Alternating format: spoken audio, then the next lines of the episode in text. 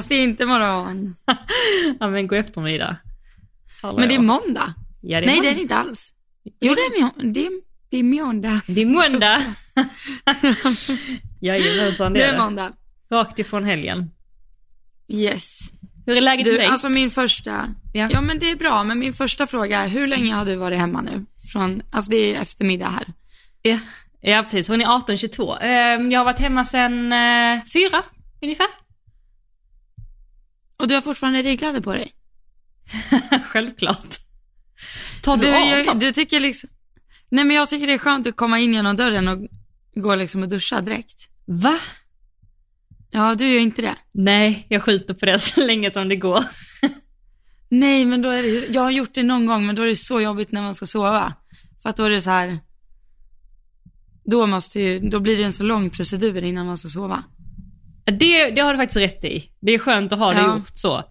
Men eh, Ja. jag tycker ridkläderna är så sköna och jag bara så här glider in. Nej, alltså det händer att jag tar Okej. av dem. Men eh, jag, om jag tar av dem så tar jag faktiskt av dem och tar på min morgonrock som är så här flisig och sen duschar jag ändå innan jag går och lägger mig. Så att, eh, ja, Okej. Okej, det, Så är det. ja. Nej, det hade inte gått. men jag kanske får Oj, testa. nej. På tal om att jag har testat Ja. en sak som du kom med tips förra veckan. Har du? Ja, jag gjorde det eh, Ja. dag, dagen innan jag skulle tävla. Skänkelvikning eh, rak, rakt fram, skänkelvikning rakt fram, skänkelvikning rakt fram. Det var jättebra. Visst var det? Ja, verkligen. Ja, det, det är så roligt för alla de här markarbetesgrejerna. Ida som, eh, eh, som jag rider med, eller hon har ju dressyrhästar i samma stall som mig. Hon tränar ju för sin dressyrtränare och då brukar jag alltid filma henne.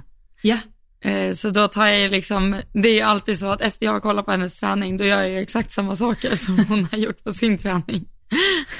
skitbra. Men det är Ja, jättebra hon inspo att kolla på träningar. Ja, gud ja. Det är inte jättemycket att så här titta på här. Jag pratade, det är en tjej som har eh, praktik hos mig från Flyinge. Mm. Eh, och där kan man ju kolla på hur mycket träningar som helst. Det är jag så avis på. Ja men verkligen, och bra träningar. Yes. Och Roffe var ju också nere förra veckan och jag missade Ja, honom. jag vet. Åh, jag blev så Jag tänkte precis säga det. Mm. Jag har redan ritat upp eh, den. Jag såg att några la ut på stories och då ritade jag upp den skissen. jag bara satt och så här, paus, är det här galoppbommar eller travbommar? Och så, Ja. så jag har målat av den. Okej. Mm. Jag hade faktiskt två som har varit där. Jag, jag Ansi var där och tittade och jag såg att Linnea också var där och tittade. Så man, Och André red ju också, så man kan ju faktiskt eh, fråga lite. Ja. Jag såg att de gjorde en, eh, alltså en så här, eller speciell grej, eller speciell och speciell, men kombination på böjt spår. Ja, Också just det. Mm. Ja. Det är det ju många som gör. Eller tre oxar har jag också sett att folk gör liksom på böjt spår. Det är ju väldigt gymnastiserande. Mm, just det. Och så Något- hade de typ bom innan va? Eller typ såhär, bo, äh, inte bom Ja. precis innan, men alltså relati- bom relaterat avstånd in i kombinationen. Eller? Och sen bom emellan också va? Ja. Frågan om inte det var Mm. bom efter. Det kändes som att de i alla fall jobbar jättemycket med bommar. Ja, Faktiskt. spännande. Du borde åkt. Ja, Då men jag- hade vi ju haft världens ämne här. Jag vet och jag försökte verkligen, jag hade bokat in föreläsning innan jag eh, visste att han Ah. kom. Så himla himla dumt. Jag, ja. Men eh, så Lär man det. betala för att gå på de träningarna? Nej, nej gud. Nej, inte. Nej, det tror jag inte. Är det bara, är det bara så här, är det hemligt att de sker? Eller jag tänker så här, är det någon som lägger ut att nu är det träning? Jag tror att, eh, ja Ridsportförbundet lägger ut, men det är inte så att det är jätte, så här, åh det står överallt. Alltså jag vet att när jag tittade upp Nej. det så var det så här, ja då får jag väl gå in här och leta då. För jag hade hört att han kom, men eh, nej jag vet faktiskt inte. Men eh, ni har ingen sån, har ni någon sån tränare som kommer upp ibland som är lite, alltså typ Mm. etablerad? Alltså till just våran anläggning så kommer ju Niklas Haking ibland. Ja, just det. Mm. Så det har jag kollat på några gånger. Är det bara han som har Nej. träningar hos, eh, i ditt ridhus, eller ert ridhus? Eh, nej, det är en till som har gruppträningar med ponnys och hästar onsdagar och torsdagar Ja ah, okej. på kvällarna. Mm. Mm. Ja just det, men de är på... jag slipper bygga bana. Ah, det står kvar till dig dagen efter. ja, precis. Gud vad bra. Lyxigt, för det gillar jag också typ för att vi är ju ett gäng i mitt stall. Och eh, Sofie där som står där, hon är ju tränare också så hon har ju lite träningar där ibland. Eller så bygger hon till sig själv och jag bygger till mig ibland och då kan man bli ganska inspirerad av att testa varandras övningar. Mm, Det är jättetrevligt. precis. Men jag blir jätteinspirerad av att bara sitta i Instagram och Ja, alltså scrolla så. ja jag också. Det, det är många som har frågat mig på typ, eh, ja men i DMs att så här, vart får du all inspo ifrån? Och det är, alltså det är nog bara så här Instagram, TikTok, alltså man är inne och, herregud vad man scrollar. Mm. Det scrollas Ja. på ett sätt alltså. Ja, det, duktigt, det scrollas duktigt. Ja. Men på tal om eh, ba banor, så eh, undrar jag, hur gick det på din eh, en meter Grand Prix i helgen? I min Meter Grand Prix. Ja, eh, nej men jag tävlade i helgen och eh, så red jag ju 80-90 första klassen första dagen. Eh, och det var så här jätte, alltså snett igenom, snett igenom. Ja. Så. Eh, eller jag red inte 80, jag red 90. Mm. Men det var samma bana 80-90. Och sen till en metern, då, då blev det lite svårare. Då hade vi kombination två språng, eller två steg, räcke, räcke. Och sen hade vi oxer, eh, böjd, alltså dogleg, in i kombination på Var typ det också 25. in i? Ja, det var oxer in på långsidan. Och sen dogleg ut. Mm, ja, Det var, det var tekniskt för att vara en meter. Men Alltså- eh, det gick bra. Min femåring var felfri där. Vad duktigt. Men vi kan väl ge lite bakgrundsinfo till eh, lyssnarna, för att du skickar ju banskissen till mig. Ja, Ja. och sen, eh, alltså, sen frågade jag dig om, om jag tyckte den var liksom, om du tyckte den var en normal en meter. Ja. Men jag tycker inte det, för att hur du började, om vi ska ge lyssnarna, nu kan jag inte den helt, men man börjar i vänster varv och så snett igenom på en också. Mm. Och sen så typ en böjd linje ner i högersväng. Ner till en Ja, annan till också. till. Alltså nummer två var också, det tycker jag också är så här i en meter. På en, alltså en relate- var det en relaterad linje eller vad var det? Sju, åtta? Nej, den måste varit typ åtta steg kanske. Ja. Åtta eller nio steg nästan. Ja, Och sen Nej, men hade den du, var, åtta steg var det nog. ja. Och sen hade du vatten ur sväng, alltså från utgången. Det var också ganska taskigt.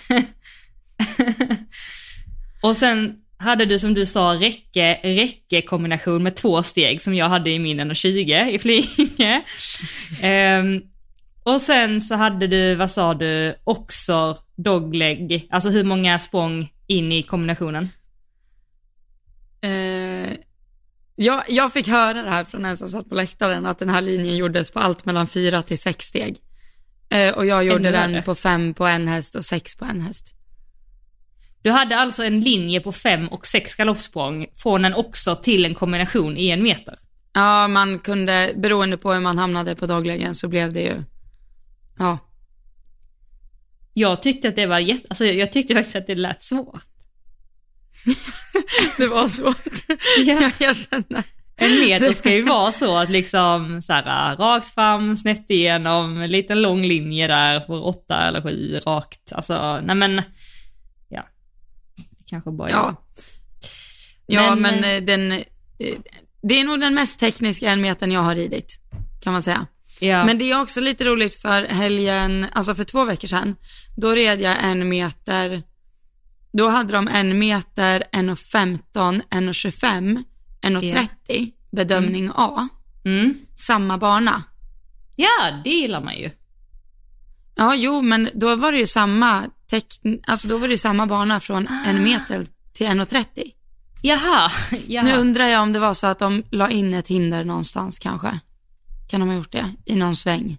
Ah, från en meter upp till en 30. Okej, det var kanske Men då lite var det också räcke, räcke, två steg i en meter. Okej. Vid utgången. Mm. Förbi utgången. Och relaterad, det var räcke, räcke, två steg och sen sex steg ut med en oxer efter räcke, räcke. Okej. Mm. Så då var det också relaterat. Men Ja, jag skulle nog mer säga att det är stor skillnad från när man rider ute. För rider man en en meter ute så är det ju inte så här. Nej. Men sen såg jag också någon video från typ Strömsholm nu i helgen när det var 1,20 och då var det så här oxer runt hela ridhuset och så snett igenom på en trippelbarr typ så här. Men det var, ja. Men det, ja det är intressant. Ja. Men hur, eh, vad var, du har ju också tävlat i helgen. Ja, jag har också tävlat. Var det Eh, svårt? Nej. Det tyckte jag inte. Det var faktiskt väldigt, alltså det var trevliga banor. Det var inga konstigheter. Det var dock så här, um, första dagen var det typ 29 meter på alla linjer, förutom på sista linjen. Då var det 34, tror jag.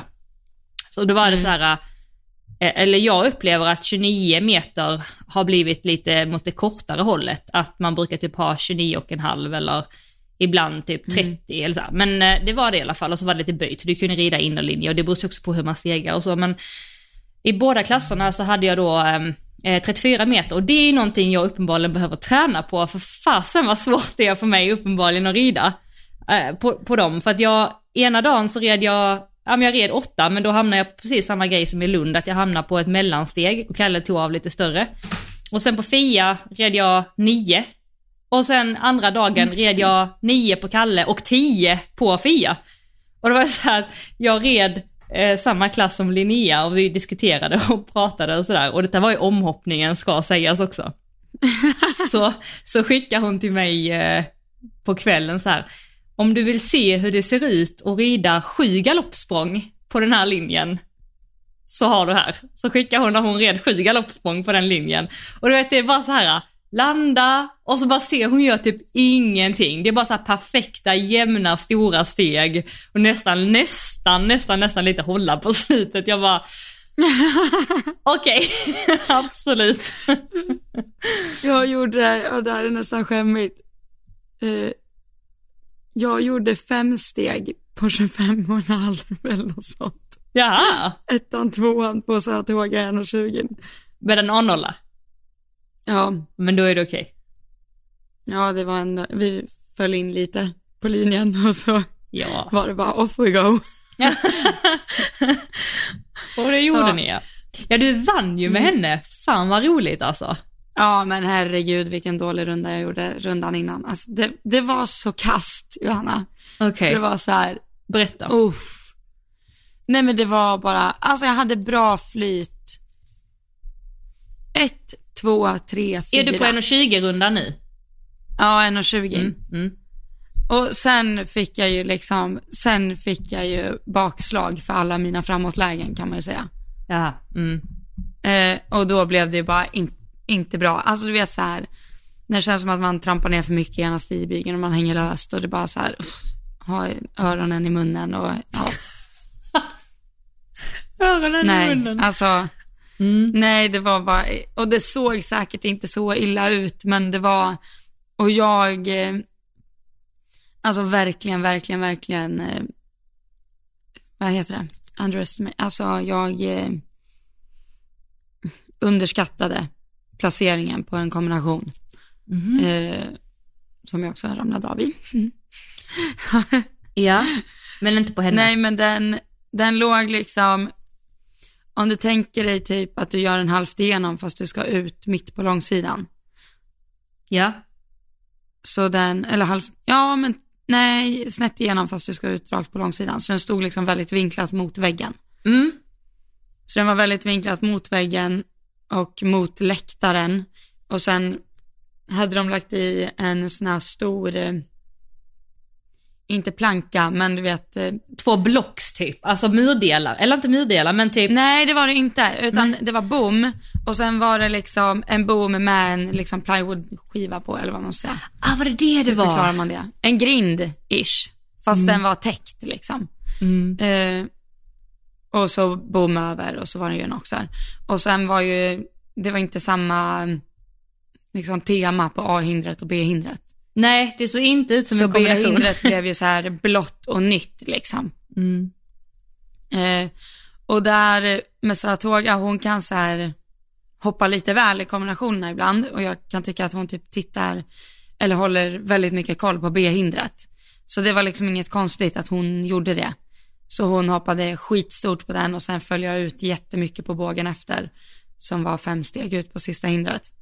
Eh, och då hade jag ju kunnat tagit med mig det och kollat på videon och så här, hmm, när jag skulle rida avdelning B på Badoo i samma runda. Eh, och han är ju jättespooky men totalt bulletproof på hinder liksom. Mm. Oftast. Mm. Alltså, nu, nu ska jag säga, jag har ramlat av han hemma liksom på en sockerbit en gång. för att han så här spookade till, för att det var en solkatt där eller något. Och det var ju också att det är sånt här, sån här eh, plastfönster i det ridhuset. Så det blir inte direkta solkatter, men solen kan ligga på så det typ så här skimrar lite. Mm. Förstår du hur jag menar? Mm. Ja. Men, eh, och jag hoppade det räcket i en och tien in, så jag hoppar ju räcket in och sen bara spukar han stenhårt på den och sen ut. Mm. Eh, och han bara gör liksom en pallnit. Mm. Och jag har inte ens tänkt på det här, för han är ju lite som Fia, har ju egentligen problem med kombinationer för att han liksom inte, alltså att jag måste se till och verkligen att han hoppar i balans på A-hindret så att han får plats ut. Mm.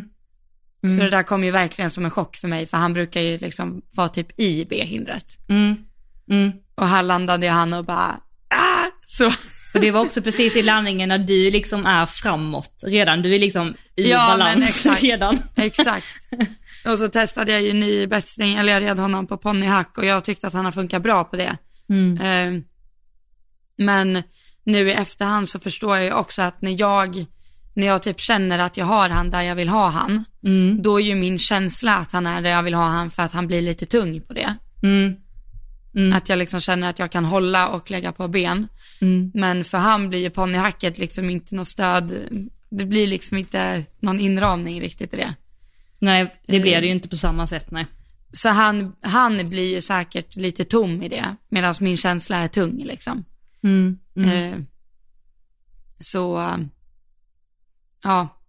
Men han hoppade jätte, jättebra och han rörde inte en bom och det här var näst sista hindret. Så jag var faktiskt nöjd med honom fram dit.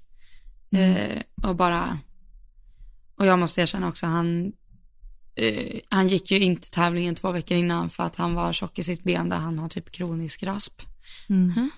Mm. Ja, Just det. och med, eh, hade jag tänkt efter så borde jag ha hoppat mer bana med honom hemma en gång innan den här tävlingen och medvetet lagt in liksom vattenmatta och blåa bommar och sånt. Just blått Mm. är ju en sån här spooky färg. Mm. Eller att jag bara hade haft det i åtanke, liksom ridit in och visat han ordentligt, vilket jag inte gjorde.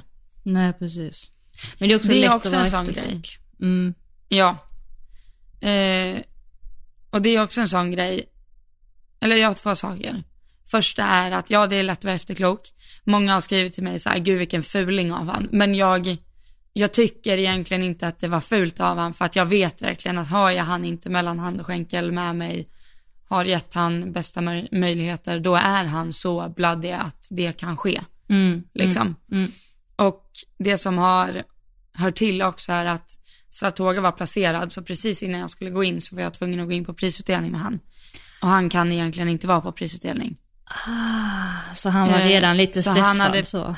Så han hade precis varit in där och studsat omkring och jag gjorde ju medvetet inte ärvarvet för han kan ju, alltså han kan ju bli så het att jag inte kan bromsa. Alltså att han, han går.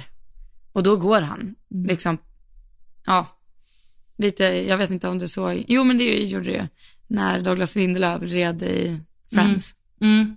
När han bara missade typ näst sista hindret, fast nästan så här bara, tjum. Mm. Alltså sådana kan han göra. Mm. Precis. Men så det var också med att han blev stressad i det liksom. Mm. Men, och sen till sista grejen. Jag visade honom inte det. Och det var för att det var två hinder precis bredvid varandra. Det var trean och så var det kombinationen. Och trean ja, var ju nummer tre och kombinationen var näst sista. Så de två hindren gick funktionärerna emellan. Förstår du vad jag menar? Mm. Ja. Så när jag skulle, när jag liksom förberedde mig inför min runda, då var det liksom inte riktigt inbjudande att gå in och visa den kombinationen. Nej. För att där stod det ju folk. Mm. Och det är så, typ så här, ja jag hade kunnat gått in och visa den men då hade jag behövt bett dem att flytta på sig. Hade de inte stått där hade jag nog gått dit. Men det var fortfarande inte så så viktigt så jag så här, ja kan ni snälla flytta er till ett annat hinder så jag kan rida in här. Nej, precis. Eller hade du gjort det? Nej, Eller jag har ju visat liksom- eh, ibland fast de står i hindren har jag gått fram och visat. Men jag hade inte bett dem Jo men de stod inte i, för det var ett räcke där man red liksom emellan kombinationen också. Hänger du med? Jaha. Mhm. Så det var liksom som en, eh, ett U. I, ja precis. Ja. Så, eh, Mm. ja, jag vet inte. Jag menar absolut inte att det var deras fel på något sätt. Nej, nej, Jag nej, hade nej. bara kunnat bett dem att flytta sig så hade de ju gjort det. Men jag menade bara att det var inte så inbjudande att rida in där och visa den liksom. Nej, såklart. Nej, och sen Men, hade du inte eh, det i tanken helt heller i och med att han brukar verkligen ta det över hindren även om han är spooky. Ja men så... exakt. Så, eh, Men den såg, den, Ja. jag reagerar verkligen på den kombinationen för den såg väldigt spooky ut. De kommer liksom in och i och med att den ju- plankan är så långt ner också och den är tom på sidorna, då blir det så här att hästarna verkligen så här what? Alltså när de, när de kommer. ja, Det inbjuder ju hästen verkligen att titta ner i oxon.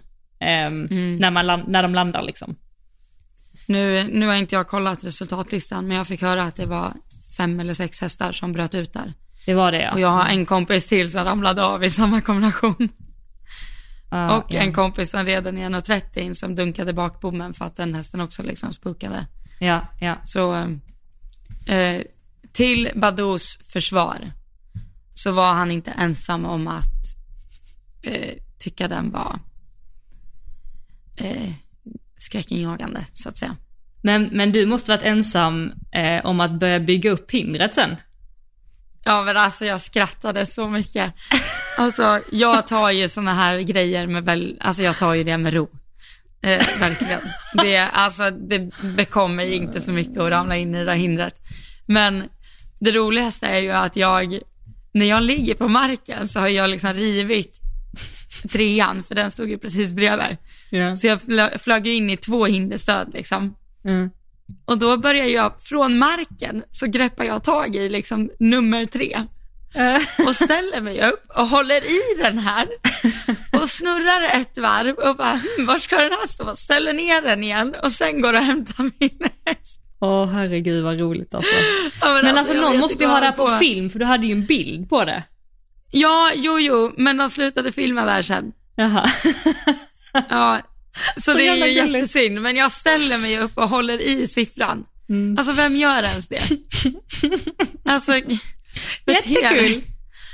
Nej, inte jättekul. Och det är ju bara jag, alltså, jag är ju en vandrande blackout liksom.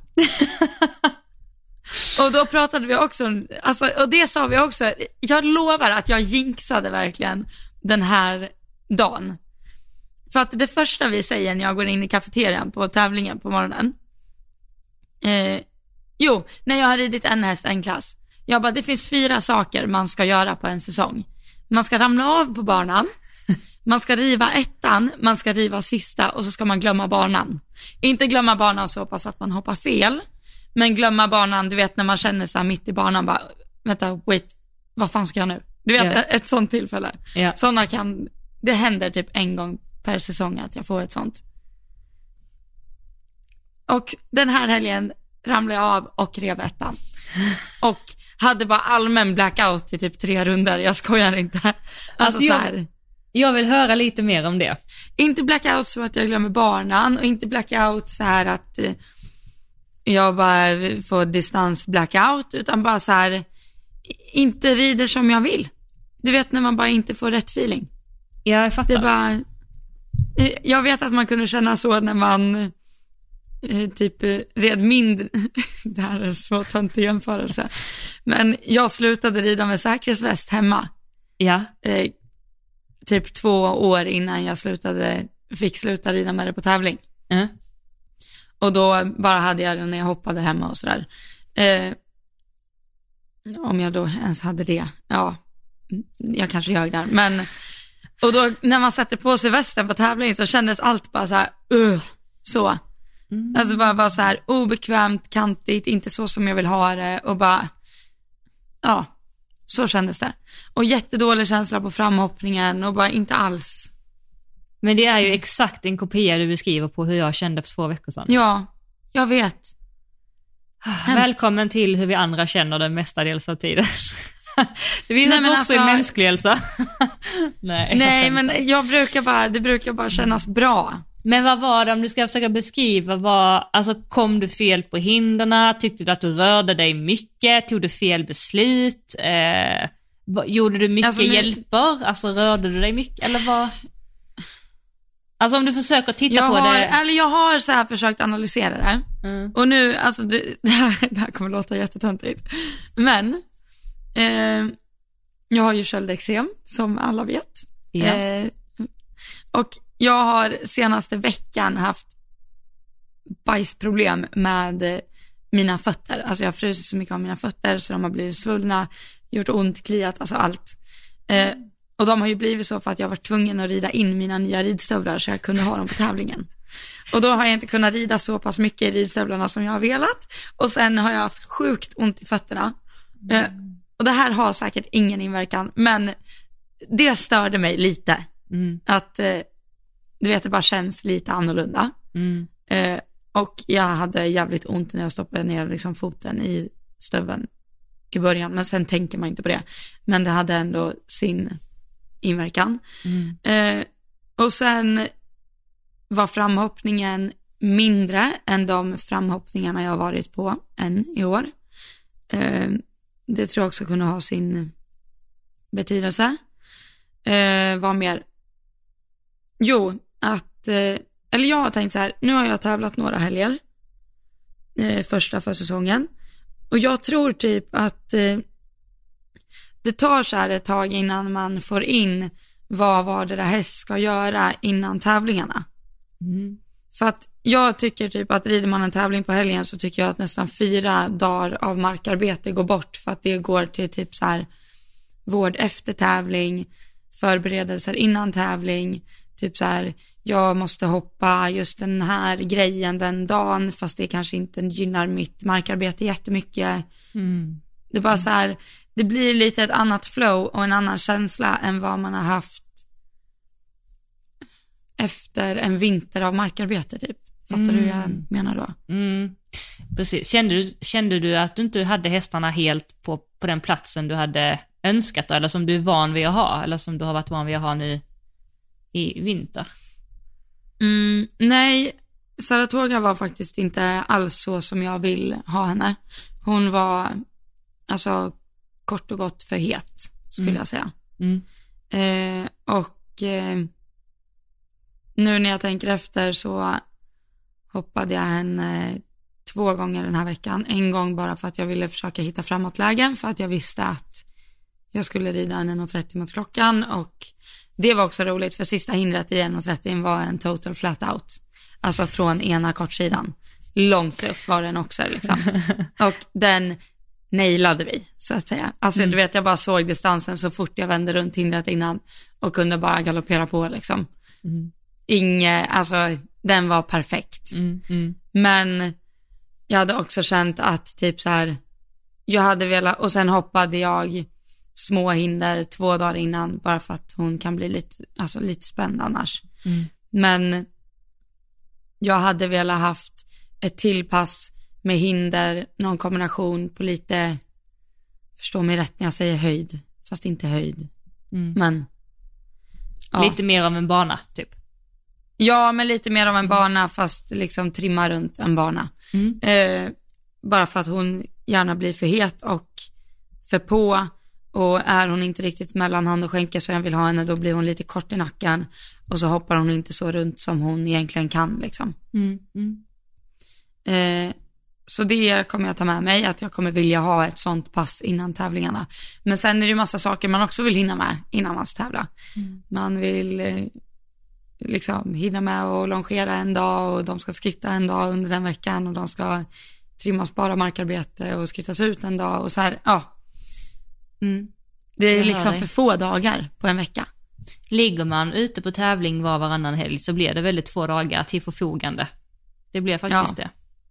Men sen måste man ju också typ lära sig rida sin häst på tävling på ett sätt som gör att man kan tävla dem i form, förstår du vad jag menar då? Mm, mm, absolut. Att det är liksom att tävlingen ska ju egentligen inte skada utvecklingen av hästen, den ska gynna utvecklingen. Mm, precis.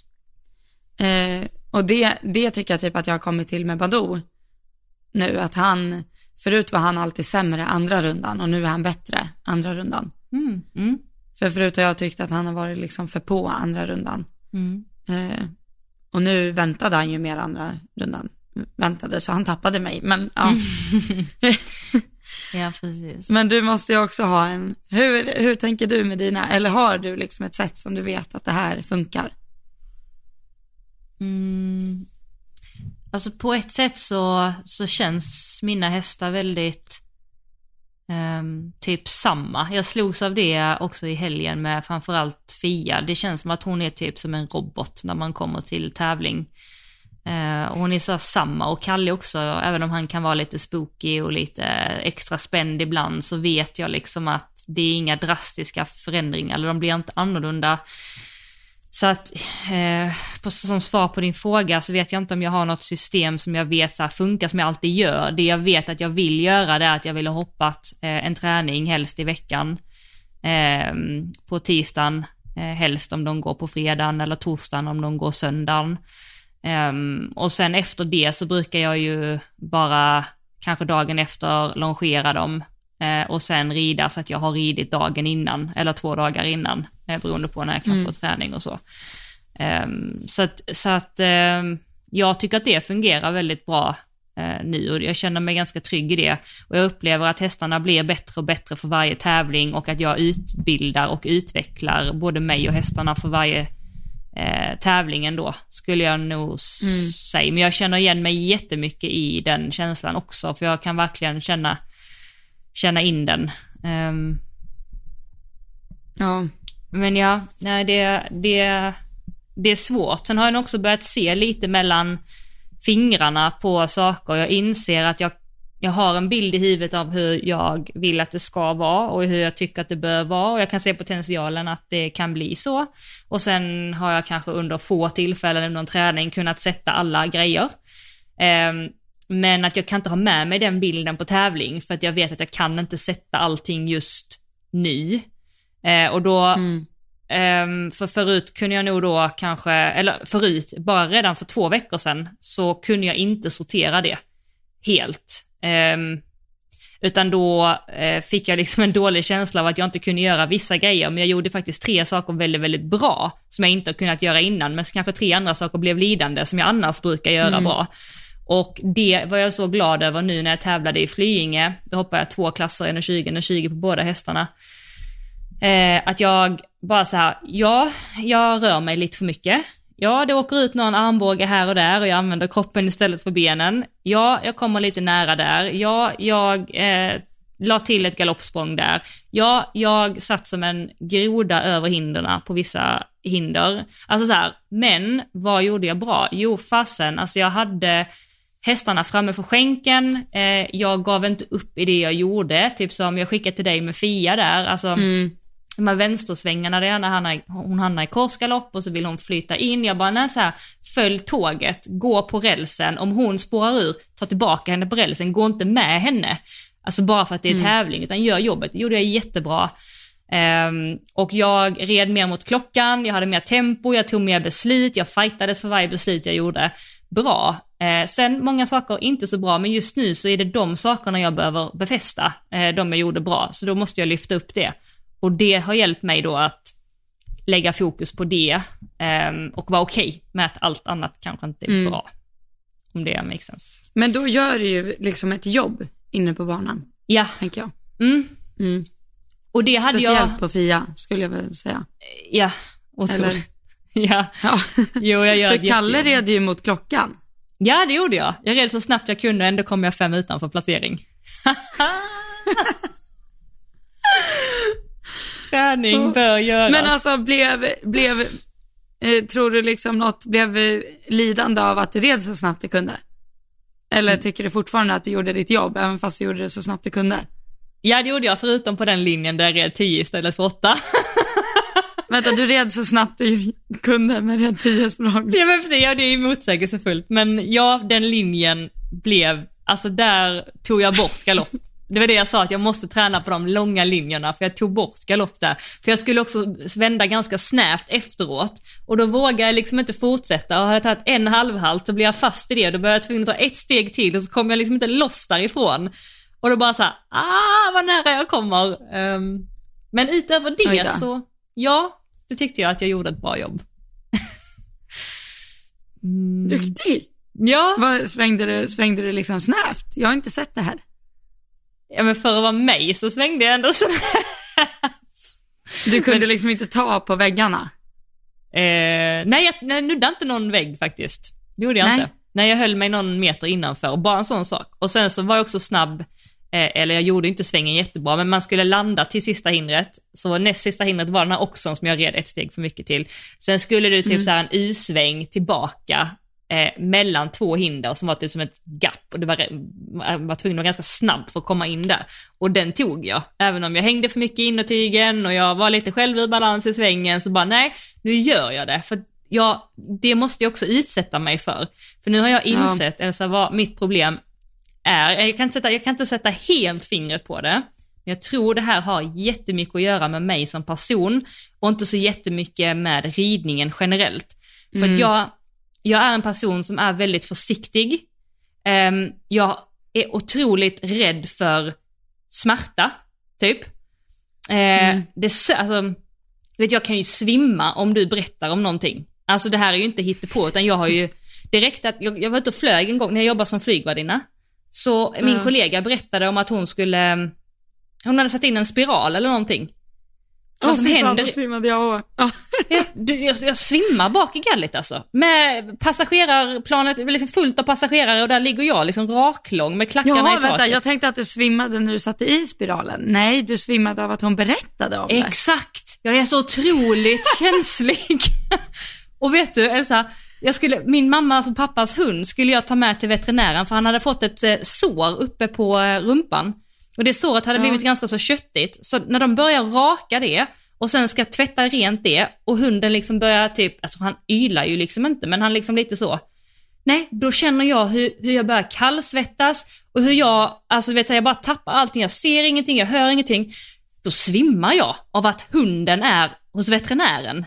Och då, då liksom veterinärerna får ju börja ta hand om mig och glömma hunden. Alltså, jag, det är liksom inget skämt. Jag, alltså jag är så känslig. Men tillbaka till det här då, så är jag också ganska rädd för fart. Eh, jag är rädd när någonting är obekvämt, inte rädd men jag tyckte någonting, jag, det är liksom, jag har så mycket spärrar i mig själv. Och det blir ju ett problem när jag ska ta de här besluten och våga göra det lite rough, lite rufsigt och liksom så här. Så att mm. nu tränar jag hemma på att göra sånt som känns fett obekvämt, typ så här, stå på händer. Jag är skiträdd för, tappa kontroll. Ja, jag är jätterädd för att stå på Du hör ju, det här är liksom där personligt. Där är vi tvärt emot varandra. Ja, det är det jag menar, det är därför du är en så jävla krigare. Va? Nej men jag trodde att det hade att göra med att jag, alltså har du sett mig hoppa hemma? När jag, jag kan ju hoppa banor, alltså också där bak och fram liksom. Nej men nu är det ju lågt, men alltså du vet, de mest ologiska vägarna du kan tänka dig liksom. Alltså om du hade så sänkt ner en också till 60 och bett mig hoppa bak och fram så hade jag inte känt för det, nej. nej, okej. Okay. Ja, nej, nej jag... Det är liksom hela min pa pa person. Jag behöver liksom, eh, och sen så typ så här, tränar jag också på Andreas nu, att stå typ så här och eh, kickboxa, eller boxa mot honom. Alltså bara för att typ så här, träna med att ta i allt jag har, för det är också svårt för mig att ta i allt jag har.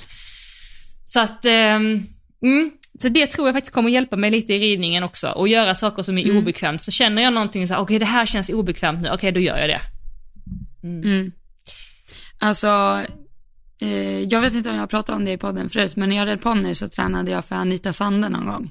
Mm. Eh, och då ska du få veta hur det känns att hoppa när det är obekvämt. alltså, hon kan konsten att fylla ett ridhus på 2060 med så mycket hinder så det inte finns en, alltså inte fem meter fria. Alltså du rider en femstuds, två steg åt andra hållet till en kombination och du ska styra ut ur kombinationen till ett annat hinder och runt tillbaka 90 grader åt fel håll in i ett hörn. Alltså du vet så här. Mm. Och så står man där på genomgången och hon bara, och så har vi hinder 1, 2, 3, 4 A, B, C, 7, 8, 9, 12, 13 eh, och sen rider du högersväng till 14, eh, 20, 21. Eh, jag skämtar inte att jag red en bana som var 27 hinder lång med kombinationer. Eh, alltså så det var ju säkert 35 språng. Ja. Och hindren var på sin höjd 70-80. Mm. Mm. Och du vet hästarna har aldrig känt så bra som när man alltså, hoppade gången efter det. Nej. Man fick ju annöd. Ja. Och folk tyckte det var dyrt att rida för henne 30 minuter och då red man själv och jag kan säga det att eh, man hade inte orkat en minut till. Nej, man Hon- fick valuta för pengarna så att säga. Ja, och, det, och hon liksom, och där har vi ju verkligen, jag gillar ju att rida för tränare där man liksom kan stanna, ja men diskutera lite vad man gör, ser, typ som Linnea, ser hon att något är på väg att ske, då liksom säger hon det och sådär och sen diskuterar man det så man verkligen förstår. Mm. Nu förstår jag det jag höll på med med Anita Sander då. Men då var det ju bara så här ren autopilot, du vet. Mm. Sväng dit, håll där, kicka till där, så fram där, dish, dish, dish, dish, dish, din, din, din, din, din, så. Mm. Eh, och, men hon, eh, ja, det är, eh, man hade bara behövt så här, sitta på en middag efter och bara så här få höra hela hennes system, för det, där var det bara så här ren go for it och så, men eh, jäklar vad man eh, lärde sig och vikten att ha hästen mellan hand och skänkel och ha den med sig liksom. Mm. Mm. Och rida när det är sjukt obekvämt. Alltså, ja, För, ja precis, och det är skitbra träning för att det är det som vi har pratat om innan, det är ju obekvämt att rida större banor. Alltså Mm. det, är, det är ju ingen som kommer ut från banan och bara åh gud vad piece of cake och gud vad skönt det kändes. Alltså det känns ju liksom, alltså tufft, eller rough liksom. ja, Och då kan man ju Ja. inte låta den känslan alltså, påverka en negativt, utan då måste man jobba med den. Ehm, och jag har också börjat läsa en bok, vet du vem Ant Middleton är? borde jag veta vem det är. Nej, nej det vet jag inte, men han är typ, han är en före detta elitsoldat. Eh, han var med i den här eh, engelska versionen av Elitstyrkans hemligheter. Jag minns inte vad den heter, men det börjar ju där. Men han är typ så här brutal, alltså han har gjort sjuka grejer och han är liksom en riktig äventyrare och så här. Men han har skrivit mycket böcker och han har skrivit en bok som heter Fear Bubble. Hur han har eh, hanterat sin rädsla, typ när det kommer till saker. För att alltså, alla människor är ju rädda, mer eller mindre liksom i olika situationer. Den som säger att man aldrig är rädd för någonting är ju liksom, ja, alltså då förnekar man ju väldigt mycket, alltså så, för att alla människor har rädslor, men rädslorna behöver ju inte styra en. Och jag jobbar ju jättemycket med rädslor och så med mina klienter och har jobbat också med mycket rädslor hos mig själv som kommer till att typ utmana mig, så här, våga stå på scen, våga ta plats, våga eh, sådana saker. Men jag har ju liksom, det är först nu jag har identifierat just med ridningen att det är ju rädslan för, alltså den här obekväma känslan som jag bär på och det har ingenting med ridningen att göra. Och det är nu när jag har identifierat det, vilket jag bara gjort sista, alltså verkligen så, en veckan, en och en halv veckan, som jag kan börja jobba med den och då har jag ju lite verktyg för det. Så det ska bli faktiskt väldigt intressant att se hur det Mm. påverkar mig, om det kan hjälpa. För det behövs. Ja. Nu, nu behöver Gud, jag... det Mm. har du någon så här fobi? Alltså, här, något du är riktigt rädd för liksom? När folk pratar om att de sätter upp spiraler. Nu vill jag komma att tänka på det nu när vi pratade om rädslor, för jag kan liksom inte Vad har du? komma på något jag är speciellt rädd för nu. Men, eh, oj, skalle sagt. Eh, men när jag var mindre, jag var, alltså jag hade så mycket ångest över saker jag inte kunde styra över. Ah, Alltså typ så här att det skulle börja brinna i huset. ah. Jag vet att vi var i våran stuga i Sälen och så, eh, vi var liksom tvungna att testa brandlarmet när vi kom in där för att jag var så rädd för det. Och så funkade det inte. Och då satte jag upp och la patiens. Nej. Du hålla inte somna? Att, nej, jag vågar inte somna. Oj, men var kom det ifrån då? Jag vet inte. Nej. Och sen typ så här, eh, åska, eller blåst. Mm. Och så hade jag mitt, eh, i mitt barnrum så hade jag sängen vid ett sånt här runt fönster, för vi hade luttak. Mm. Så såg jag att det blåste ute, då kunde jag inte sova för att jag trodde att det skulle ramla ett träd över vårt hus liksom. Men det är lite så här katastroftänk ju. Ja, ja, gud ja, hemskt. Alltså- har, har du inte det alls nu längre då? Eh, nej, jag skulle nog inte säga det. Nej. Vet du när vändningen kom eller varför du inte, alltså hur du har kunnat jobba med det eller bli av med det? Nej, inte vad jag tänkt på. Alltså, jag vet, jag vet att när jag flyttade hemifrån, eh, då tänkte jag nog att fan det kommer vara jobbigt att eh, sova själv när det blåser eller typ regnar eller åskar. Mm. Mm. Men nu kan jag typ tycka att det är lite mysigt. Mm, men kan det också vara typ Men det, är att, jättegott. Men det kan nog också vara för att jag var i, jag sov ju inte mycket själv. Nej, eller jag har ju varit i förhållande innan och då behövde jag ju inte vara ensam. Just det var nog värre när jag var ensam. Men jag är fortfarande rädd. Alltså nu är mina föräldrar eh, utomlands. Och de sa till mig, de bara, "Ja, men du kan ju sova hemma i huset. Mm. Eh, men det vågar jag inte. Fy fan. Det vågar du inte? Nej, nej, nej, nej. Alltså jag springer fortfarande upp för trappen om jag släcker nere liksom. ja, det gör det ja. Ja, Oj. gud ja, men gud, det där huset är 150 år gammalt. Oj. Spökar, garanterat. Ja, det tror jag på. det gör det? Eller jag tror inte på det, men jag är skiträdd för det. Okej, ja för det har du varit ganska tydlig med att du inte tror på sånt, eh, sånt inom Nej, men jag tror inte på det alls. Alltså nej, jag tror inte på det alls. Eh, jag tycker allt sånt där, så här kinesisk medicin, allt sånt är humbug. Och allt så här, alltså jag tycker verkligen det. Och jag kan kolla på vilken skräckfilm som helst utan att egentligen bli rädd och jag tänker inte så här på det när jag kommer hem. Mm. Men det är en sak som har slagit mig. Vem skulle komma på en så sjuk sak att spöken finns om man inte har sett det? Vad sa du, komma på en så sjuk sak som? Alltså vem skulle komma på en så galen grej som att det finns demoner och spöken om det inte är någon som faktiskt har sett det? Ja, du menar så. Alltså du tror ändå lite på det. Ja, eller alltså jag vet, alltså. Ja. Men tror du på typ så här eh, livet efter döden och så? Att det finns människor som eh, kommer Nej, tillbaka? alltså går igen? där, där tror jag att det blir svart alltså. Mm. Men det är nog också så här, det här har jag frågat folk om. Mm. Och då, tänk, då är de så här, jag bara, ja, men tror du att en myra har liv efter döden? De bara, nej men det är ju en myra. Ja. Men de, om vi ska ha liv efter döden, då måste en myra ha en liv efter döden också. Alltså de är ju också medvetande. ja. Men de kanske är på en Eller är annan frekvens. De kanske inte Ja, heller består av. Nej. Eller tror du att, tror du att, jag tänker att i så fall är det ju allt med känslor har ju liv efter, nej men gud, nej jag tror bara det blir svart. Det tror Jag tror nog det. Men vad Tyvärr, tråkigt alltså, att leva ett, le- alltså, leva ett liv och tro att det blir svart efter döden.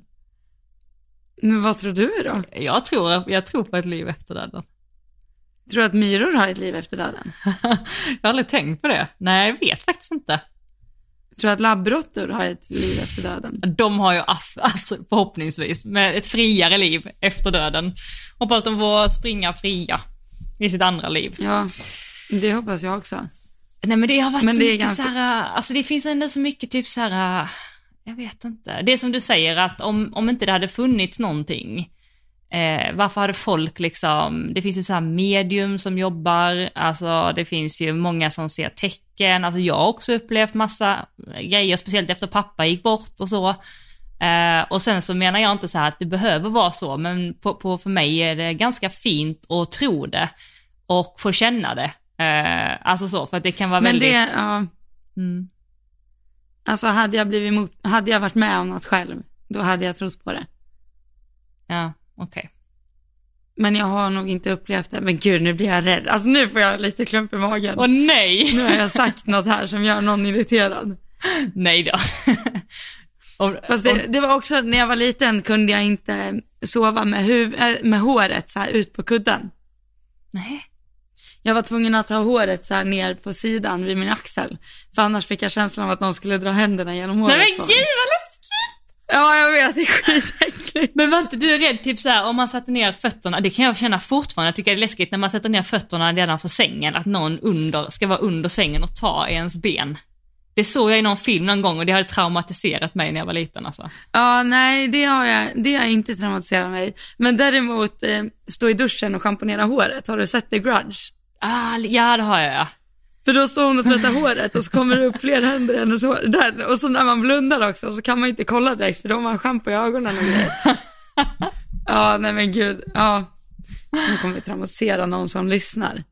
Nej, men jag tror att vi har lyssnare som, alltså det finns ju två partier, det finns ju de som tycker att det är bullshit, alltså lite som du, eller så här att det inte finns något, eh, och sen finns det de som kanske är mer som mig som verkligen tror på någonting. Så, och jag tänker så här att jag tycker inte det är konstigt, ehm, alltså som för dig att du inte tror på någonting, utan det är ju någonting du tror på, det är ju helt okej. Och Ja, eh, jo, men alltså man får ju respektera varandras eh, men jag var med om en, eh, eller jag vet inte om du, eller du vill att jag ska berätta.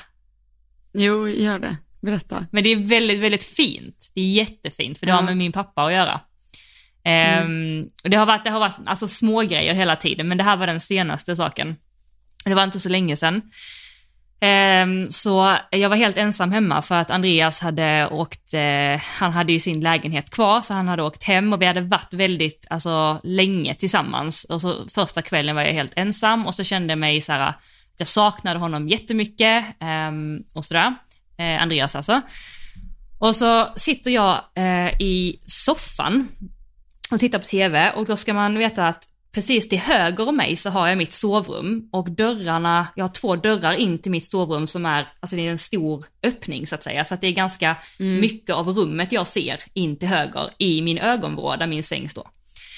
Och så bara hör jag helt plötsligt att det börjar så knäppa i min garderob eh, i sovrummet. Alltså som det kan göra typ så här, det lät som att eh, någon värme hade legat på så att eh, träet börjar spricka, du vet lite så. Mm. Ehm, så jag bara, fan vad det låter och det var så här ihållande ljud. Så jag bara, okej, alltså noterar inte det så mycket, men när den inte slutar så jag bara, vad fan. Så gick jag till garderoben som stod bredvid sängen och så bara typ så här bankade jag till den. Alltså så, bara fasen var, eller flytta lite på den för jag tänker den står nära elementet eller så. Ehm, Mm. och så gick jag tillbaka och satte mig och så, så slutade det liksom inte. Så jag bara, nej okej. Och så tittar jag på tv och det här, detta, är, detta händer kanske så här fem minuter efter att jag har eh, gått tillbaka till soffan. Det- Det knäpper fortfarande. Jag tittar på tvn. Och då ser jag, och detta låter, alltså det låter som att jag ljuger nu. Jag svär på allt i livet att jag ljuger inte. Då ser jag i ögonvrån hur min pilatesboll som jag brukar träna med börjar rulla i, alltså mitt sovrum. Så jag får ju en, alltså jag blir så fruktansvärt rädd. Och precis när det händer så lyser det till i min mobil, det så här blinkar till. Och det är det så här minnen från Snapchat. Då tar jag upp den, då är det ett minne på mig och pappa. Alltså fattar du? Okej, det är faktiskt sjukt. Alltså det är sjukt, alltså alla de här tillfälligheterna, att det knäpper och sen rullar det, rullar det liksom så att, att han ville visa sig och sen så kommer det här upp, alltså detta är liksom fem sekunder efter att bollen börjar rulla, eller tio sekunder. Alltså jag bara så här, och då, jag blir ju skiträdd, men sen när jag tänker på det efterhand så är jag bara, fan vad fint. Och det får ändå mig typ så här att tro på att det, det är saker, liksom folk är med oss. Eller så. Ja.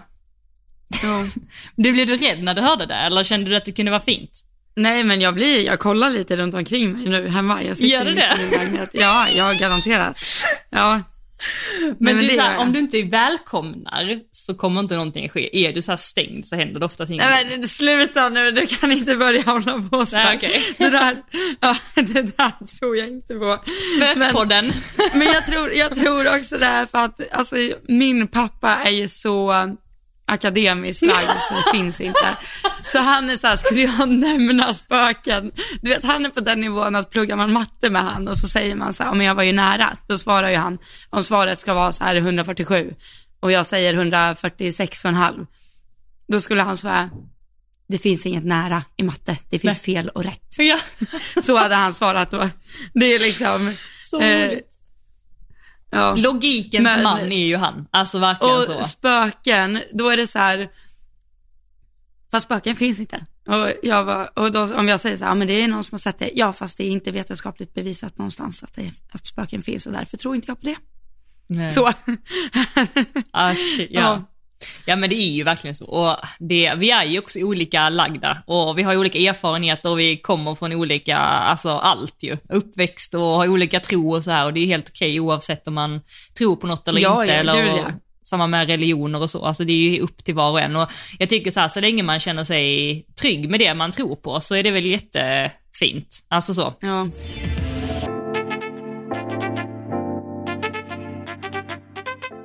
Ja men eh, tillbaka till hästarna. Ja, för jag såg på din story idag att du hade lagt ut om Lasse att din, eh, nu vet jag inte vem det är som hjälper dig och vad hon är. Är hon ekoterapeut? Nej? ja Hon är ekoterapeut, ja. Att hon hade gjort skillnad med Lasse och sen vet jag att du också har berättat för mig att hon hjälper dig med Diggy lite. Mm. Så Ja. eh, var jag bara lite nyfiken på vad hon har hjälpt dig med. Eller hur det går, vad Eh, gör hon och vad har du ja. fått? Hon, eh, hon heter Offa och hon har, eh, ja, hon är yrkesterapeut och så har hon liksom roten i västen. Eller ja, hon har varit hoppryttare också.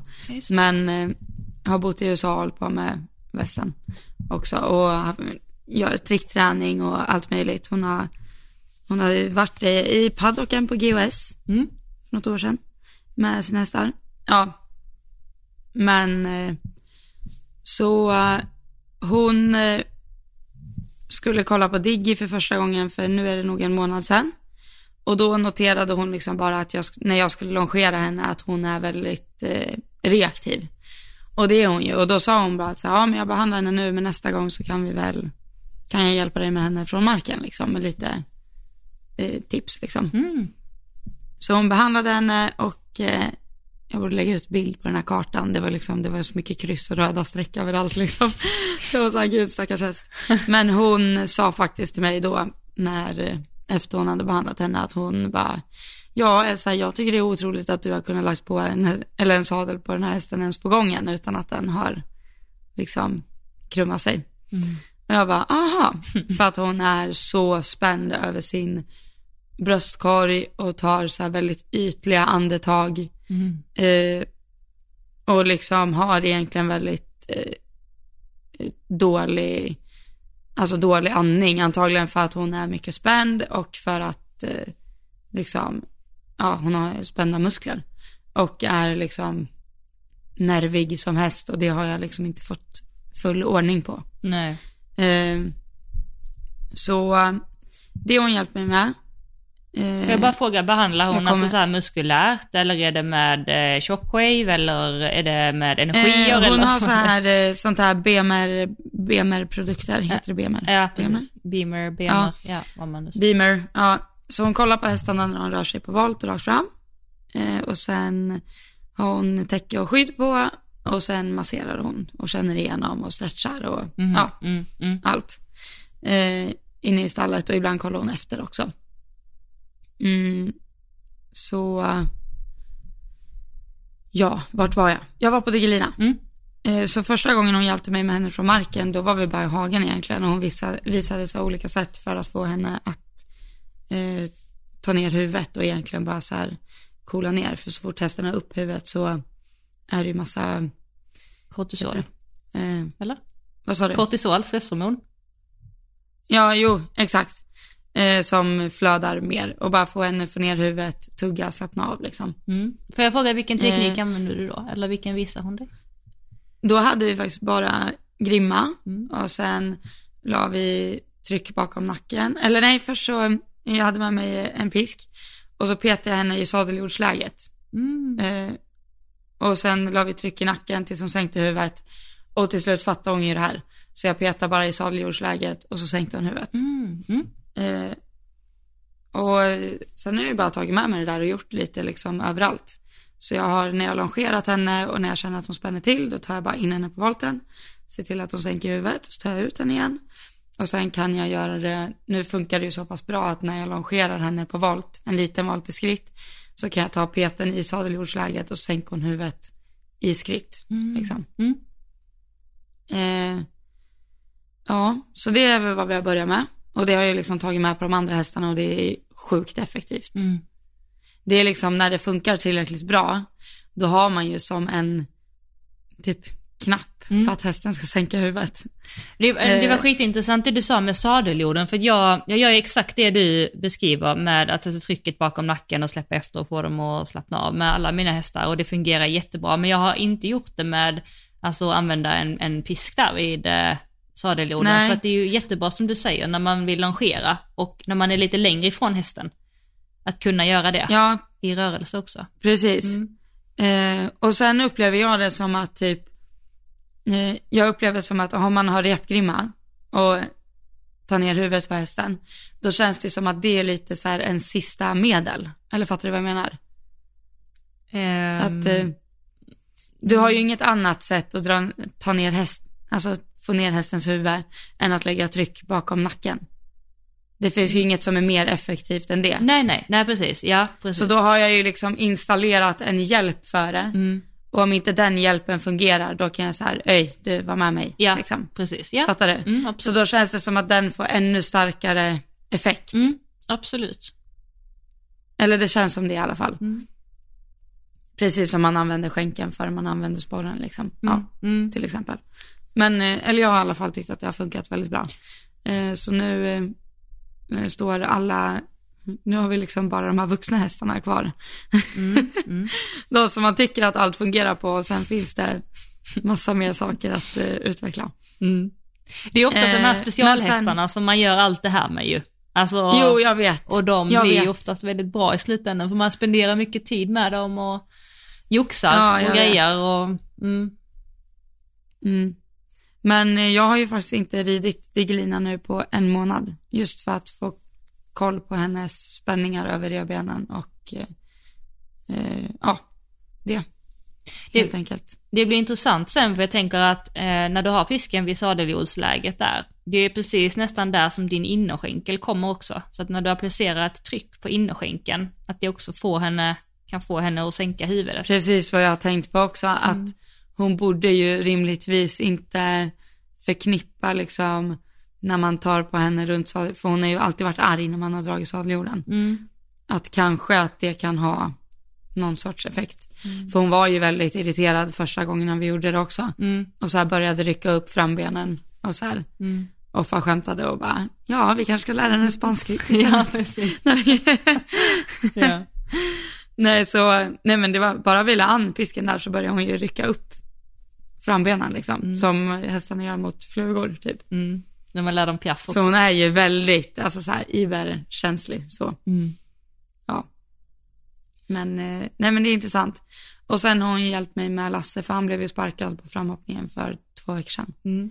Och eh, då var det ju inte bara med bogen då, utan jag tycker att han har musklat sig undligt på, eh, över rumpan. Okej. Så han har blivit liksom lite toppig och sen har han musklat sig bredvid, bredvid svansen, men han har liksom inte blivit rund däremellan. Mm. Eh, så då gav hon mig typ lite olika, att jag ska så här dra i svansen och att han ska så här release under pressure typ. Mm. Mm. Och, så det gör jag efter jag har ridit varje dag. Och han, jag må säga att jag kan vara skeptisk till några, ja men jag är, eller grejen är den att jag är så här, när man försöker, förstå mig rätt, men allt med hästar är jävligt dyrt. Och jag hade inte betalt tusen kronor om jag inte hade tyckt att det verkligen fungerar. Mm. Eller fattar du? Mm. Mm. Men nu är det här, nu har jag varit med om tre hästar som Offa har gjort markant skillnad på. Mm. Så, ja. Mm. Jag kan inte säga att jag inte tror på det här nu. Nej. För Lasse är, alltså, så mycket bättre. Hur märker du det då? Nej men alltså allt ifrån, eh, alltså i ridningen, över hinder, han, nu har jag typ bara hoppat bommar, men alltså han känns mycket rundare. Mm. Det, jag tror absolut att det har liksom kommit loss någonting. Det är så kul för du och jag är lite tvärtom där också. Jag tror ju väldigt mycket på det och jag har ju alltid, du vet så här, jag är så här tillskott och ekviterapeuter och massager och du vet så här. Och du har varit lite så här Ja. tvärtom, bara rid liksom. Så att nu säger Linnea till mig så här, om du hade lagt lika mycket tid och pengar på dina tillskott och massörer och ekviterapeuter på bara rida så hade vi kommit längre typ. Alltså hon säger inte det så hårt men, men alltså komiskt sett så ehm, jag förstår din, expert, eller din expertis, din eh, skeptism och jag tycker att man ska vara skeptisk till alltså allt liksom. Och, men man måste också testa och som du säger kunna ha ett öppet sinne och kunna ändra sig. Och det kanske är så att de här hästarna har hon gjort underverk med, sen kanske du kommer få en häst där det inte är någon skillnad. Alltså det är ju verkligen individuellt. Jo men så är det ju, absolut. Men jag, eh, jag står ju fortfarande fast vid att liksom, blir din häst spänd, får din häst ont i ryggen, blir den tygelhaltar, alltså då är, du dålig, då är det för dålig att rida. Ja, ja men det, är Alltså, hon, det I'm tycker jag sorry. också. Ja. Men alltså. Och du kan lösa det- så otroligt mycket med ridning också, alltså spänningar och Precis. Linnea brukar säga att man kiropraktar hästarna när man liksom... Ja men det tänker jag också. Det är ju hela grejen att du, hästen gör ju ingen, alltså gör ingenting, förstå mig rätt, under 24 timmar på dygnet. Och sen ska du rida den 45 minuter. Och de här 45 minuterna är ju väldigt, nu kommer min hu- hundpromenadist, tänkte jag säga. Ja. Nu, nu stängs det snart. men, eh, eh, Alltså Elsa har alltså någon som ska gå ut glad. med Harris och den personen är där nu, om ni undrar.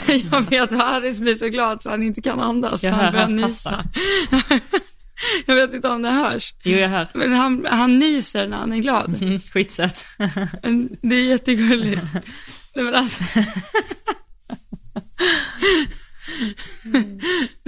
Herregud. Ja, det gör vi. Ska du ligga kvar där?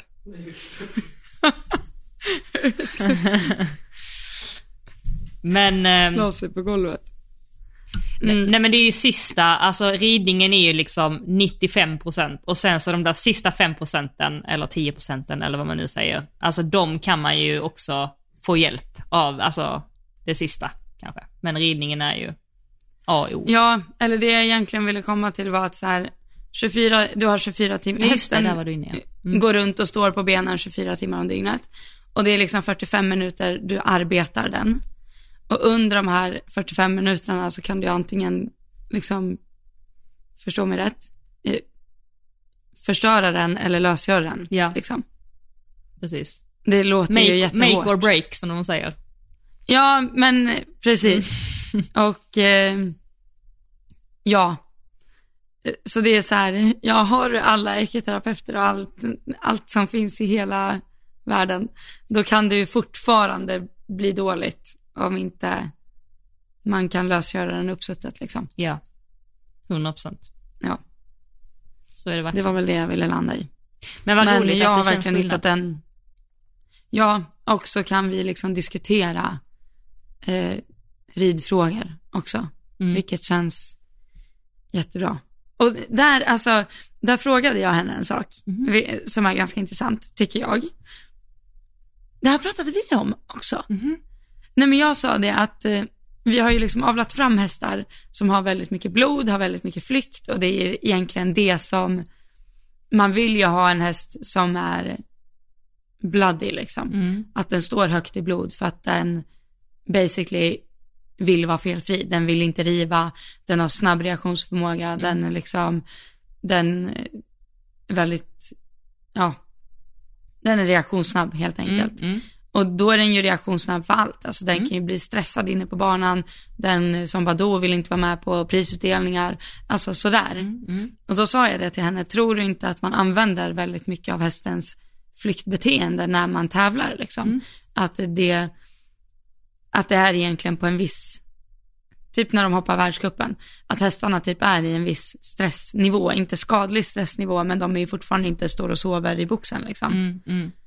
Och där sa hon att det var en så drastisk förändring att åka från hopptävling till västerntävling. För där kan ju hästarna vara ute på, heter det raining? Jag vet inte.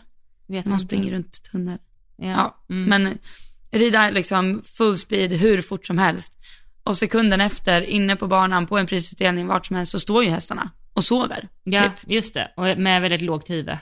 Och, Ja, mm, det gör ju de inte på samma sätt i hoppning eller Alltså jag tänkte typ i Göteborg mm, så såg ju vi ganska många hästar som var liksom påtagligt stressade av situationen där inne liksom. mm, precis. Ja men som du sa också att de dansar ut lite och... Ja, jo, men exakt. Och, ja, precis. Och det, det sa, tyckte jag du sa bra, du sa inte det på den tror jag, du sa det till mig, men att liksom att verkligen lämna banan på ett lugnt sätt och komma in på ett lugnt sätt och, och lämna banan framför allt. Alltså så här att ta sin tid, att ändå Mm. liksom trava, trava, gå ner i skritt i lugn och ro, skritta i lugn och ro ut. För det är ofta som man Men ser det att- tycker jag, alltså, inte bara för att så här, eh, jag menar inte att jag har ögonen på mig när jag tävlar, men jag tycker alltid att sitter jag på läktaren, då får jag ett väldigt så här, jag kan typ få en klump i magen om jag tycker nästa ryttare som kommer in, kommer in på ett otrevligt sätt. Mm, Eller typ att jag har sett att de har varit tvungna att backa in sin häst eller så här. Alltså när jag tycker att det, man hade kunnat lösa det på bättre sätt än vad de gjort. Att de, de har liksom inte tagit in hästen på banan till exempel under så här lugna förhållanden. mm, Det tycker jag kan vara jätteotrevligt att se. mm, Och det tycker jag är jätteviktigt när jag rider själv, att jag vill alltid se till att gå in på banan, skritta in, lugnt. Alltså det, jag fattar att man vill fatta galopp och galoppera, men jag vill fortfarande inte göra det liksom så här på ett I stress. sätt. Nej, nej. Då Eller ska det vara liksom en, en galoppfattning Det- som är ja. ja. harmonisk att se på. Liksom. Ja, och inte typ så här galoppera ut från banan eller så här Nej. Eh, gå i mål och så här. Det är det värsta jag vet, folk som klappar sina hästar med slag. Mm. Alltså, jag hatar det. Mm. Alltså det, jag är sån här som tar tyglarna i en hand och så klappar om hästen med ha- andra handen och så här dish, dish, dish och så bara drar power break, saktar av. Alltså jag tål inte att se det. Jag är så här, hur fin runda du än gjorde, men saktar av på det där sättet, alltså då, då förlorar du min respekt. Mm. Det, det är liksom, Det vet, jag tycker det är jätteviktigt. ja. Det vet jag Lisen också har lyft upp mycket som hon tycker att eh, Steffi gör väldigt bra. Alltså så här att, alltså efter sista hindret så ser du aldrig henne liksom så här, nu är det över, nu går vi ut. Utan det är så här att hon skolar verkligen hästen direkt i landningen. Alltså så här, kommer tillbaka i balans, kanske jobbar den lite, eller så här på ett lugnt sätt, travar lite grann, jag vet inte exakt vad hon gör. Och sen så går ner i skritt och sen så kommer klappen. Och sen skrittar lugnt ut. Ehm, men det som du säger, man ser ju ofta efter man har hoppat sista hindret, då är allting över. Är så här, då släpps allt och då kommer klapparna och sen så kanske Ja. slängtraven kommer och så blir det ingen ordentlig avsaktning och, och det, det kan faktiskt, alltså dels är det ganska outbildande för hästarna ju, men det kan också se, som du säger, väldigt tråkigt ut när det är så mycket stress inblandat. Och det är klart att om en häst lämnar banan med stress flera gånger, då förknippar de ju också banan och tävlingsmomentet med stress. Och det är det vi har pratat Ja, om mycket, det- liksom att förebygga det. Alltså om man har en stressad häst, här, longera innan, försök liksom göra allting lugnt och försök göra vad du kan innan för att liksom hålla ner stressnivån och sätt på en liva, alltså du vet så här, gör saker som kan få hästen att bli mindre stressad. Ja, ja, alltså jag är, ja, det är intressant. Det är, men jag, jag tror också det är viktigt liksom för, alltså jag vet inte, men eh, alla som sitter och kollar på, man sätter ju också, jag tänker det är ju många som åker och kollar på tävlingar och jag tycker typ man har ett ansvar som tävlingsryttare. Att man sätter ju prägel på resten av, nu ska inte jag vara the one och säga det här för min häst betedde sig inte bra på prisutdelningen i, i helgen och han ska heller inte vara på prisutdelningen, jag var bara tvungen att vara där. För att, men eh, att eh, liksom hela så här, du gör sporten och dig själv en tjänst av att bara ha en plan och göra det bra och vettigt så som man ska. Mm. Det, och det kan jag också tycka, jag, jag, håller, jag tycker det är tråkigt att eh, också så här, det tänkte jag på, eller tänker jag ofta på i dressyr ibland, så travar de ut där på en hand och sen helt plötsligt, de har gjort ett jättefint dressyrprogram, allt sitter och sen när de ska trava ut från banan så kan de inte hålla sina hästar för att de typ galopperar eller svänger runt på stället och så sitter de på och så här vinkar till publiken typ. Jag tycker inte det ser trevligt ut. Nej, jag håller med dig. Men det kanske bara är jag. Nej, jag tycker också att det är ett väldigt stressat och otrevligt intryck liksom. Sen kan jag förstå att alltså, Ja. så här, applåderna kommer och hästarna blir stressade och ryttarna gör allt för att hålla in dem. Alltså, jag kan också förstå den. jo, men jag liksom, kanske fortfarande inte hade så här blåhållt med ena handen. Och vinkat så med andra. Nej. och vinkat mot Precis, publiken det och jag så här varit jätteglad. Utan jag hade ju typ haft panik och bara shit, kommer min häst lägga på en sken snart och springa ut härifrån liksom. Precis. Eller så är man inte rädd för att det sker, jag vet inte. Det kanske var mina hästar som gör det. nej men, nej. Jag, jag tycker det ser otrevligt ut i alla fall, men det är min åsikt. Mm. Man har ju olika åsikter. Men jag är beredd att hålla med. Ja. Men, eh, har du tävling i helgen förresten? Jag har faktiskt en eh, vecka ledigt och sen så har jag tävling veckan därpå. Har du? Ja, spännande. Eh, jag har inte anmält, men det finns en tävling jag skulle kunna tänka mig och åka på och gå ner några klasser och rida Badoo. Ah. Kul. Yes. Har, börjar inte allsvenskan snart? Typ här i Skåne är det näst nästa helg. Jo, det är det. Det är ju vecka 12 när vi släpper, nej det är vecka 13 när vi släpper det här avsnittet. Och då har jag eliten på lördagen. Just det. Var är det då? Mm. Och det blir i Södertälje. Och det är sista inomhus. Ah, just det. Åh gud, vi går mot utesäsong! Jag vet. Älskar. Vi fick faktiskt listan på laget idag. Vi spelar ju in en eh, måndag idag, en hel vecka innan. Eh, så, och de har tagit ut mig och rida första omgången faktiskt. Åh, vad roligt. Gud, vad kul. Mm. Det ska Så det bli, blir spännande. ska bli kul att följa. Med Saratoga. Saratoga. Alltså jag, halva, min, eh, halva min DM svämmar över eh, när jag la ut min framhoppning i eh, helgen. Kan du gissa varför? För... Nej. Nej, för att folk kunde inte förstå hur vi kunde rida utomhus. Alltså för att uppe i halva landet är det liksom Jaha.